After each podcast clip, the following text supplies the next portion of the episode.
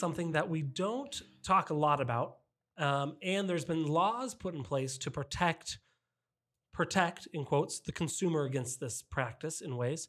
Today, I want to talk about pocket listings and are they good or are they bad for both the real estate agent and the industry, as well as are they good or bad for the consumer? Want to talk about that on today's podcast. Awesome. Yeah, I'm excited to dive into this because I don't do a lot of deals anymore, but I like to do a few deals so that I can keep my finger on the pulse and kind of feel, hear, experience the same thing that our agents are um, feeling, hearing, and experiencing. And I actually have two very recent examples of where this comes into play. So I'm excited to share these examples and how they uh, dovetail, as uh, our boy Barry Jenkins likes to talk about, how they dovetail into this pocket listing conversation. Cool. Awesome. Well, my name is Kyle Whissel with Whissel Realty Group here in San Diego.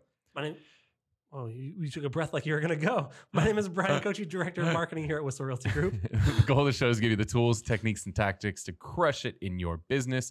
The way that we like to do that is to answer the questions that you have for us. So if you have a question, you can always go to thewhisselway.com. You can ask us questions on there, subscribe to the podcast and YouTube channel, join our private Facebook group, and get on our email newsletter where we share a lot of tips and tricks get our referral network for all the outbound referrals we have from everybody leaving California. Hey, both of these clients are leaving California.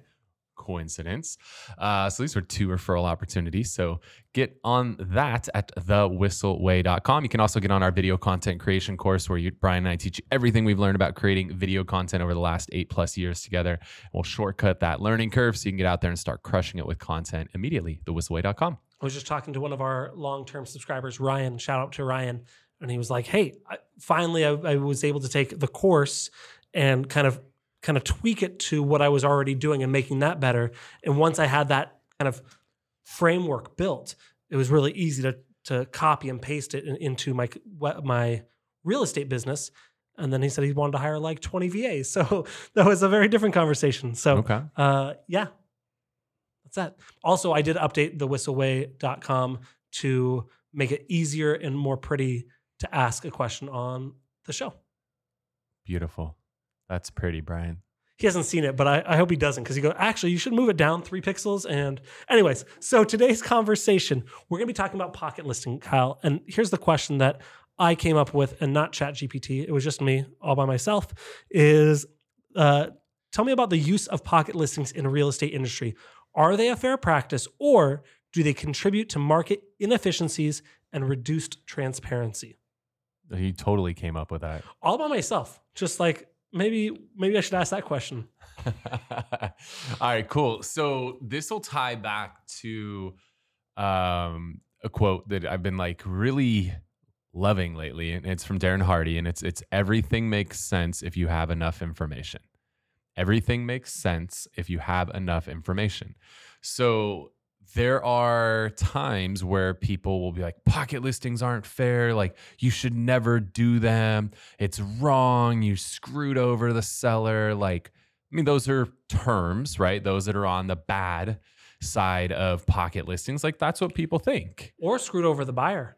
It's screw it. I mean, yeah, there's or, just or the, the potential buyers, someone who wanted to buy it and didn't, and didn't get, get, the a, opportunity. which I think is where they came in with the clear cooperation Yes. thing came into play, which we can hit on that a little bit more. But um, at the end of the day, everything makes sense if you have enough information, and I All think this is really good. I mean, I just finished up a, a tough conversation with one of our agents because there was something tough that happened over the weekend, but I didn't have all the information, and so I've been taking uh, a few steps back, more than a step back, but sometimes a few step backs to gather more information so that I can try to understand why something happened to see if it makes sense, right? Like, because if I have enough information, it makes sense. But if I jump to conclusions, which we do a lot in this industry or shit, any relationships, those of you guys that are married, like we all jump to conclusions a lot. As a parent, you do. Like, but if you don't have enough information, then things might not make sense. But when you gather enough information, they start to make sense. And so people will say, like, pocket listings are bad, you're screwing people over. Like, well, let, let's talk. Like, one of my first exposures to a pocket listing, and this was one that the seller required. Me to do a pocket listing. Because now one people a lot of times assume that the agent is the one making that decision. No you actually don't have enough information.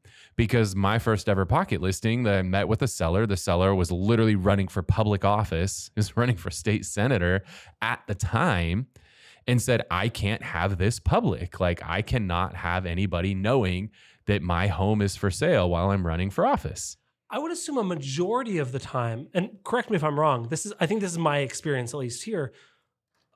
Almost all of the time, it's seller requested. no Interesting. no I, it's I, not I was, I've always been under the impression it was seller requested for privacy reasons. Right. That's an example. They're getting a divorce and they don't want their neighbors to know about it.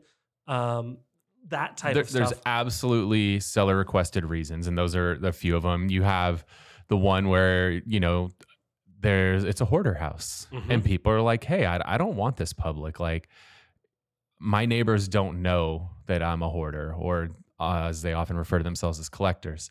Um, like, I don't want my neighbors seeing inside my house. I'm embarrassed by, and people will admit this to Yep. you. I mean, like, I've you know talked about I, the fact I took so many psychology classes in college has really paid dividends because sometimes as a realtor, we're a realtor slash psychologist. Now I'm just more of a, as a team leader, more of a psychologist, um, is that the one that prescribes drugs? Is that psychiatrist. okay? uh, Different we won't go there. Um, so you need to know. I totally just lost my train of thought. the more information you have, right, once you have enough information, everything makes sense. yeah. Um, Oh, people people think that it's agent led, but they they think that it's agent led. Yeah, but you, uh, the hoarder situation. So you you could have somebody's hoarder. They don't want it to go public, but like people are assuming, oh, you screwed that seller over because you didn't put their home on the market. They were freaking embarrassed to put their house on the market, and I've had sellers admit that to me. Like Mhm. that's fine. Like hey, I. If that's where you're at, that's fine. I'm gonna meet you there, right? I'll Yep. meet you where you're at. And if you're embarrassed by your house and you don't want to go public, like that's fine. Um, but uh, other realtors say like, "Oh, you do- you screwed them over. You're doing this." No, you just don't have enough information. If you had enough information, then it would make sense to you. And same thing, like you talked about the divorce one. I've had many of those where, you know, it's it's two spouses are getting divorced and they they're tight with people in the neighborhood and they don't want anybody in the neighborhood to know until the moving truck pulls up. Like they don't want to tell people till they have to. They don't want the Uh, rumor mill to, to circulate until they're gone. Fine, you guys can talk about me there, but not, not. Absolutely. And, Yeah. and I've had countless other scenarios like that.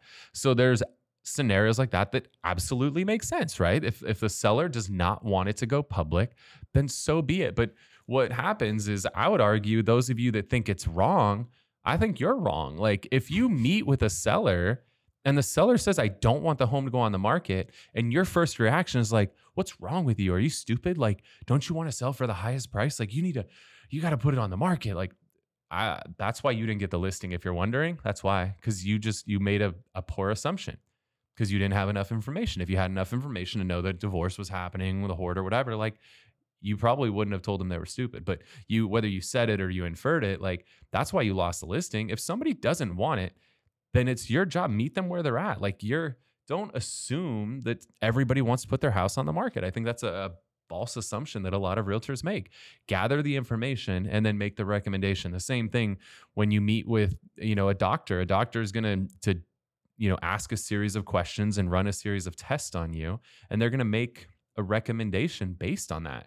They don't just walk in the room and immediately tell you look at you like oh flu. Like they're gonna ask some questions and figure out what symptoms you're having like they're gonna look at you. Broken arm. yeah.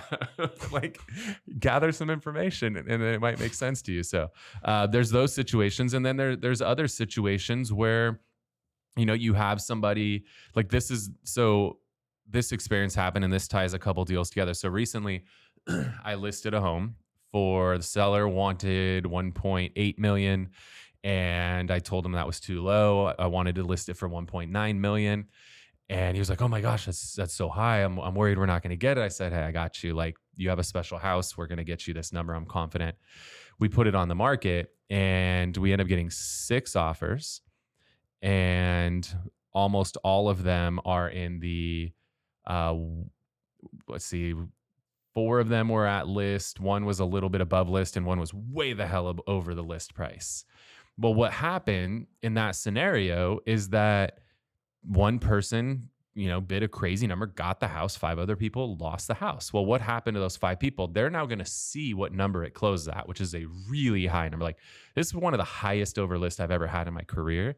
Um, it's more than a quarter million dollars over list, just to give perspective on this. Um, now those five buyers, when this thing closes, they're going to see the number that it closed at, and they're going to look back at their number and be like, "Damn, I was like over a quarter million dollars off on that house." Well, what's going to happen uh, the next time they get a crack at a house like that? They're going to be like, "Man, I, I better really step it up on this house." But then, what if they got offered an opportunity? Let's say it was a model match house in the same neighborhood, the same house. They get another bite at the apple. They get another chance at their dream house. And now it's presented to them and it's, hey, Brian, you know, we have a house. Um, I know you guys were looking in the area. And, you know, if you want, I can deliver this house, but you're going to have to pay a premium for it. So now not only are you going to have to pay what the model match just sold for, you're actually going to have to pay above that. But you might be willing to do that because the when you missed out on that house the first time, that might not be the first house you missed out on. You might have missed out on two, three, four, five. You know, we're getting into this market again. You might have missed out on 10 houses. If you now get a chance, this is the house and you can get it if you pay a premium for it. You're basically paying a premium, like they do this on eBay. There's like, you could bid on a it now. house and there's a buy it now price. If you don't want to deal with the bid and wait the six more freaking days for the auction to end, there's a number and it's a high number. You could go pay the number and it's yours. It's done. It's over. Congratulations. You won the auction on eBay, or in this case, you won the house. And on eBay, it might go. f- So the, the buy it now price could be five hundred bucks, but it could get bid up to seven fifty. So the buying it now doesn't mean you're paying the most, and I think that's exactly what you're getting. Doesn't mean you're paying the most. It just means you're locking it down at a and, price. and it's yours. Yeah. It's done. And so there's a lot of buyers right now that are in that same mindset that will pay a premium to avoid having to go into a potential bidding war. Mm-hmm. Because that buyer just got in a bidding war and lost the house because somebody overpaid by a quarter million or more. What's to say this new house hits the market and somebody else doesn't come pay a quarter million over that, right? Mhm. You just don't know. So what happens is buyers get to a certain point, they've been beat out so many times that they're like, I'll do anything. Like you literally tell me to, you know, uh, ask me to jump and I'll say how high. Like there's buyers that get to that point. So there's a, uh, a time and a place where it makes sense, even if a seller doesn't desire to do a pocket listing, that it might make sense to sell it off market or uh, it's still effectively a pocket listing at that point if it never goes public yeah, pre-market. Yeah, right? So I had one recently where comps would say this house is probably worth 1.3. Like if you ran the numbers on this, the comps say 1.3 million. And the seller told me, "Hey, we had this, you know, couple that had come look at it and looked at this house and they really want it." And I said, "Hey, you know what? If they'll pay 145 for the house, we should take like let's do this deal. If they'll pay 145, if they'll pay 150 over what the comps say your house is worth, do the deal." and went to the buyer and buyer said all right let's do it. Let's go. Because the buyer didn't want the house to hit the mark. I actually had two other people who wanted to go see the house that were chomping at the bit to get it. Who knows what it could have got bid up to if we went on the market. So in that scenario that buyer had probably looked at multiple other homes prior and got beat out over and over and over again and there was this opportunity and they said you know what we don't want to lose this house this is the one and we'll pay a premium to get it and they did and now it made sense for that buyer. The buyer got what they wanted. And it makes sense for the seller because the seller got a premium. Now, could it have gone for more in the market? Maybe, but we will never know. But a bird in the hand is very, very valuable. And they got exactly, you know, they got a, a number that was higher than what they were expecting. And at the same time, they didn't have to deal with all the uncertainties. The, you know, they didn't have to deal with getting the house prepped and the showings and the open houses and who knows when an offer is going to come in and what are the terms of the offer and right, like they there's so much variability and uncertainty. So in my eyes, that's that's a win for both parties, right? The seller got a premium over what the comps would say the home was worth, and they didn't have to deal with any of those those headaches. On the flip side, the buyer got the house they wanted and didn't have to compete. Did they pay the buy it now price as opposed to the the auction on eBay? Yeah, but they got what they wanted too. And in my eyes, that's a win win. So, you know, my personal opinion is I think that there, with enough information, it makes sense. And in that scenario, with that information, that deal makes sense. because they don't want to end up in the scenario like the other deal where it got bid up a quarter million dollars because that could happen too. Yeah, and and different people certainly that peace of mind. I know I sold my house when Zillow was buying houses at ridiculous prices. Thank you, Zillow. Uh, I I know I've sold one house and it was very easy, and I'm terrified to ever sell another house because it was very easy. Literally, like you said, didn't have to do open houses, didn't have to show. I mean, having the house show ready. We have two little kids now. Uh, we have a 48 cat. cats. We have a cat, and having it perfect every day. My my aunt who lives with us, she goes, "We have a cleaning lady that comes every two weeks," and she goes, "How does the house get destroyed the same day the cleaning lady comes? She comes in the morning, we get home at night, and she goes, "There's stuff everywhere." So having to deal with that uh, and and keeping it clean, and someone calls, say, "Hey, can we show it at two o'clock?" Dude, I'm at work. No, like I can't clean up now. Uh, there's definitely that that stress that we don't have to deal with, which is phenomenal. All right. So you said there's two deals. By the way, Tom, remind me, we're not doing photos for Kyle at all this year. We're not going to do any listing photos because I'm sure we fo- did the listing photos and then it went off market probably. So uh, just remind me, make him get it off market before we take photos. uh, so that was one deal. You Well, I tied them to I tied both together there, right? Okay. I tied the one that did go to the market that went Gotcha. Gotcha. more than a quarter million over, and then I tied it to one that didn't go to the market, right? That went 150 over. So I tied those both together for you. so one, give me one sentence. Pocket listings, they're good or they're bad. Everything makes sense if you have enough information. So tell me, just so in I think minutes. if it makes sense, right, with the right information, it does make sense, and it's a good thing, and it can be a good thing for both parties. tell me in situations where where you see agents and i'm confident they're not working here i'm confident it's not you uh, otherwise i wouldn't have asked this question Right. So there is a place where it can be bad. So Tell- tell the, me the that. answer, I guess, the answer is: our pocket listings good and bad? They're both. yeah right there's there's absolutely scenarios where people get screwed like there's there's for sure there's scenarios where you know agents who are not of high uh, standards and ethics that would come in and and see an opportunity to make two commissions and you know get a deal done and and you know they're maybe not doing what's best for the seller or the buyer or both. Like there's that scenario where they take advantage of a seller. Like i you know i've absolutely seen that happen um, when and then this is where it ties into it could be bad too because the whole reason clear cooperation was put into place was that deals were happening like that and buyers weren't getting a fair shake right? There's other buyers who probably would have paid more money but they never got a chance at it because the deal got done off market at you know below market rate. And so a, lot of buyers were complaining about it and sellers were complaining because there's deals that would get done where you know an agent would convince a seller to sell a property and then somebody would buy it and somebody else would go tell the seller like hey if you would have told me you were going to sell i would have paid way more money than what you sold it for. Like why did you sell it so low? Like that was happening. And so those sellers would get upset. They would complain.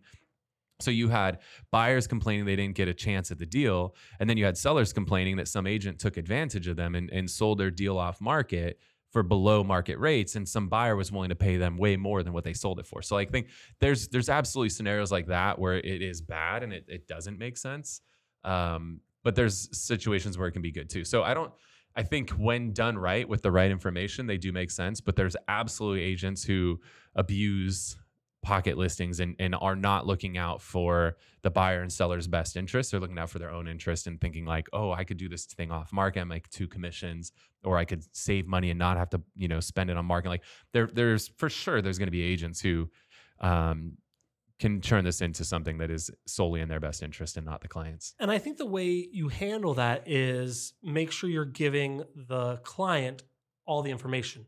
So i know there's as you invest in properties you buy properties. Uh, this happened again with someone i know is is you say hey look there's three options. Your house needs some some work before it can you have three options. It, it, it needs work right? Either one i'll buy it at 60 cents on the dollar don't think it's a great option but if you need cash in three weeks i got you two is you work with this process they'll do it whatever they'll, they'll flip your house and renovate it and then sell it but you need somewhere to stay for two months while they renovate it and you got to carry those costs and you know and then you can get you know 120 cents on the dollar that's not right It's fine, 20? Just keep going. well, I guess it's the same thing. Or option three is you list it as as is, but people are going to see your house, the the quality it's in, and and yeah, you'll get fair market. But you already mentioned that that's not what you want to do because you you you're not proud of where your house is at. So I think being where where where people can make it really bad is they don't give that transparency and go, yeah, your house is pretty rough. If you're lucky, you'll get this. I'll give you I'll give you this right now if you want. I don't think you'll get it and, and take advantage of those people without giving them the options. Yeah. And that's where I think it can get really bad and where I think we do a good job because I've seen it firsthand of these are your options. I will do whatever one you want. I don't think me buying it is the best thing for you. Like it's 60 cents on the dollar, but I'll do it if that's what you need. So I think that's where where I think we do a good job with handling clear cooperation and clear cooperation had to be put in place because I don't think a lot of people were. Yep. Cool. Yeah, and then uh, our contracts, you know, here in California, obviously we're the one of the most litigious states in the country. There's very clear sections in the agreement too that make sure a seller is is aware if you do not put your home on the market, like here is the potential risk, you know, you you're not getting full exposure, blah blah blah. Like so there's a very clear section like uh, outlined to make sure we bring attention to our sellers of like, look, if you do, there are potential risk with selling a home off market. So California has made it very clear too to make sure to try to prevent the agent who is not looking out for the client's best interest um, by making sellers very aware of, of the risk of selling off market. Is clear cooperation is just a California thing? No, it's thing? NAR. It's Okay. national. Yeah. So I, as at least my understanding is it's nationwide. So um, that was absolutely was put in place to try to to prevent people from being taken advantage of, and, and I have Good. no problem with it. Absolutely. Yeah, we play by the rules, but it does pay to be a part of the biggest brokerage in the county because we are allowed to share off-market opportunities within our brokerage um, completely legally. Um, and I, I think I shared this already as a widget of the week, so but I'll, I'll just mention it again. Like, there's a really cool tool. We'll give a shout out to our friend Shane at Raven, uh, Raven.re. They have a really cool product that allows you to share off-market opportunities within your team or your brokerage, um, and stay within the clear cooperation policy. So, you know, here locally with EXP in San Diego, we have, you know, hundreds or maybe even a few thousand agents. I think we're up to a few thousand EXP agents in San Diego now. We're allowed to share those, our new listings within our EXP network um, because we're all within the same brokerage, which is really cool. So that's, uh, check out raven.re is a really cool product that can help you in, in your local market within your brokerage to share some of these opportunities. and it's it's so much better organized than we've done in the past. We used to have a a Facebook group and we would post stuff, and then we had a Slack channel. We say, "Hey, this is happening," and then it wouldn't happen, or "Hey, does anyone know something?" And it was just such a mess. And you're like, "Did this already?" You you would respond to something from three months ago, and they're like, "Dude, that's sold. I don't know what you're talking about." And so this is not a Raven. You are not our widget of the week this week, but We've got already you got a really we've good already plug. been our widget of the week, but we'll give you a plug because it ties perfectly into this. excellent. Let's get into it. Sweet. So I hope you guys got a lot of value out of that. If you did, if you are uh, watching on YouTube, if you could hit the thumbs up button, let YouTube know you're enjoying the content, that is greatly appreciated. If you have a question, throw it in the comments section. Bryan and I personally respond to all of those that uh, comments that get posted. And if you want more of our content on YouTube, hit the subscribe button and the little notification bell. And if you're on a podcast platform, if you can make sure uh, subscribe to the podcast, and then if you could write a review, those reviews are extremely difficult to get on podcast platforms. As a result, they go a really long way. So if you could spend five minutes and just write a review about, you know, whether it was this episode or a previous episode that really benefited you and your business, and if you could write a review, that just means a lot to Bryan and I, and it's it's greatly appreciated in advance. Um, before we wrap, what we like to do is share something that we utilize in our business that saves us time, makes us more money, or helps us have more fun in the industry. We refer to this as the Whissel widget of the week. What do you got for us, Bryan? My widget is for those uh, agents that have a team, whether big or small, and that care about consistency in their brand look. I can't tell you how many times I communicate with people over email and see, and I'm sure you guys see it as agents a ton more. And you'll see emails coming from the same company, and every single one looks different. And we use this tool called Xink, X I N K io and what it allows us to do with our G Suite is connect all of our users into our Gmail and we can have all of our email signatures look exactly the same. And so exactly the same with with variety. So where I mean you have the same out the same layout, but I can have your photo for you, my photo for me, right? Uh, and it, it's really nice. It's really seamless. Another really cool thing about it, the reason why we went with this, one is it makes a better onboarding experience. So we don't have to say, okay, copy this and change your phone number here. And that's not a great onboarding experience. But two is as we have opportunities that we want to update to our entire database to everyone we're sending an email to, we can update our email signature. Maybe we're representing a new listing or a, a, a new product that we want to share with everyone. Maybe we have a new USP, a unique selling proposition that we want to share with everyone. Or we updated it to where, hey, we're looking to join our, or our team is growing. Let me know if you want to join our team. We can update that really easily with literally at this point a click of a button or two and make sure our company wide communication is going out consistently to everyone. I love that. Yeah. Cool. The one I want to share, uh, we travel a lot, and uh, one of the biggest pain points in travel is renting a car. It sucks.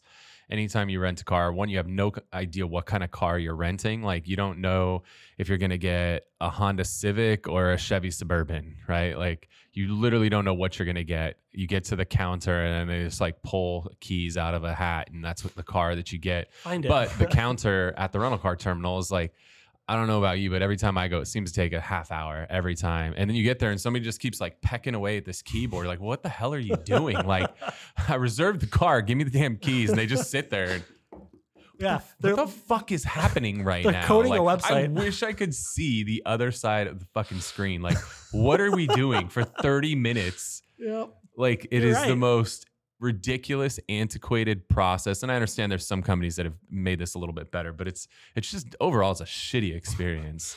Um, and so You are adamant about this, man. I you am. are amped. I got I got screwed on one recently. So we use uh, the the solution to this is called Turo, T U R O. I love Turo, um, and it's it's effectively like a, a Airbnb Vrbo kind of thing for cars. So you could put your um, you don't have your Fiesta anymore, but you could put your Ford Edge on there. Um, and people could rent your car directly. Right? It's it's peer to peer. So uh, the one time I ever had an issue with it was literally the while we were on the plane, that particular vehicle got recalled. Like it was a big safety recall. So our Turo got canceled while we were in the air flying. And so we're like, there was just not enough time to rebook a Turo because we literally landed and found out it was canceled. And it was not Turo's fault or the owner's fault. It was Ford's fault because it was piece of Yeah. shit. Um, Don't get me started. so we got stuck having to rent a car. It was awful. Like it took so damn long to rent a freaking car. It was terrible. So we use Turo all the time, and every time I use Turo, um, some owners actually will like want to meet you at the curb, like when you're you're renting uh, and you're flying in. They'll literally just meet you curbside, and like here's a car, and they have like you know a friend or family member They follow them in a second car or I actually prefer the ones that don't do that. I prefer the ones that just park the car for you. Like, hey, cars in uh, space 57 on the third floor. And just uh, some of them have like a lockbox on the door. Uh, some of them have like a keypad. And some of them, they're like, just shoot me a text when you get there and I'll unlock it remotely. And you literally just walk up, open door, and drive away. Like, done. It's so easy. Take a couple pictures of the car, like for damage waiver and stuff, and, and you're gone. And then when you're done, you just pull up, park the car, take a picture, tell the owner, hey, it's on the fourth floor, space 72. And they're like, all right, bye, thanks. And you're done. Like it's so freaking easy. Um, and you know exactly what car you're getting. There's no mystery. Uh, This is going to be a, not the- another the branch of our key that- business. it's not the key that comes out of the fishbowl. Like it's, it's it's whatever car you wanted. So I love Turo. Like that's the only way to go these days. Um, a huge fan. Kyle's going to buy nine cars and park them at the airport and be like, let's do this. There's a, there are many people who run businesses that have dozens and dozens of Turos. Um, Cool. And same thing with outdoorsy people do that with RVs. So um, cool. Yeah, use Turo. Next time you travel, give it a shot. Turo.com, Turo app. It's pretty solid. RVs make a lot of sense to put on there. Yeah. So that way you don't have to pay for storing them. We're using because we sold our RV and we're going to the Temecula Balloon and Wine Fest in two weeks, and we don't have an RV, so we're renting one. But the cool thing is we're renting like we're gonna buy one next year, so we're kind of like it's- we're gonna rent RVs and we're gonna rent ones that are of the the type we think we're gonna buy, so it'll give us a good chance. And we're not gonna do enough trips to make it worth it with the baby, but we'll buy one next year, and we'll have at least had a chance to try a few out in the interim, and it's way cheaper than buying one. If you're only going to use an RV a few times a year, like there's no sense buying one. Really, renting an RV is cheaper than buying one. I will write that one down as well. Renting. cool. All right, guys. Well, I hope you enjoyed the show today. Again, I'm Kyle Whissel, eXp Realty here in San Diego. I'm Bryan Koci. We'll see you next time.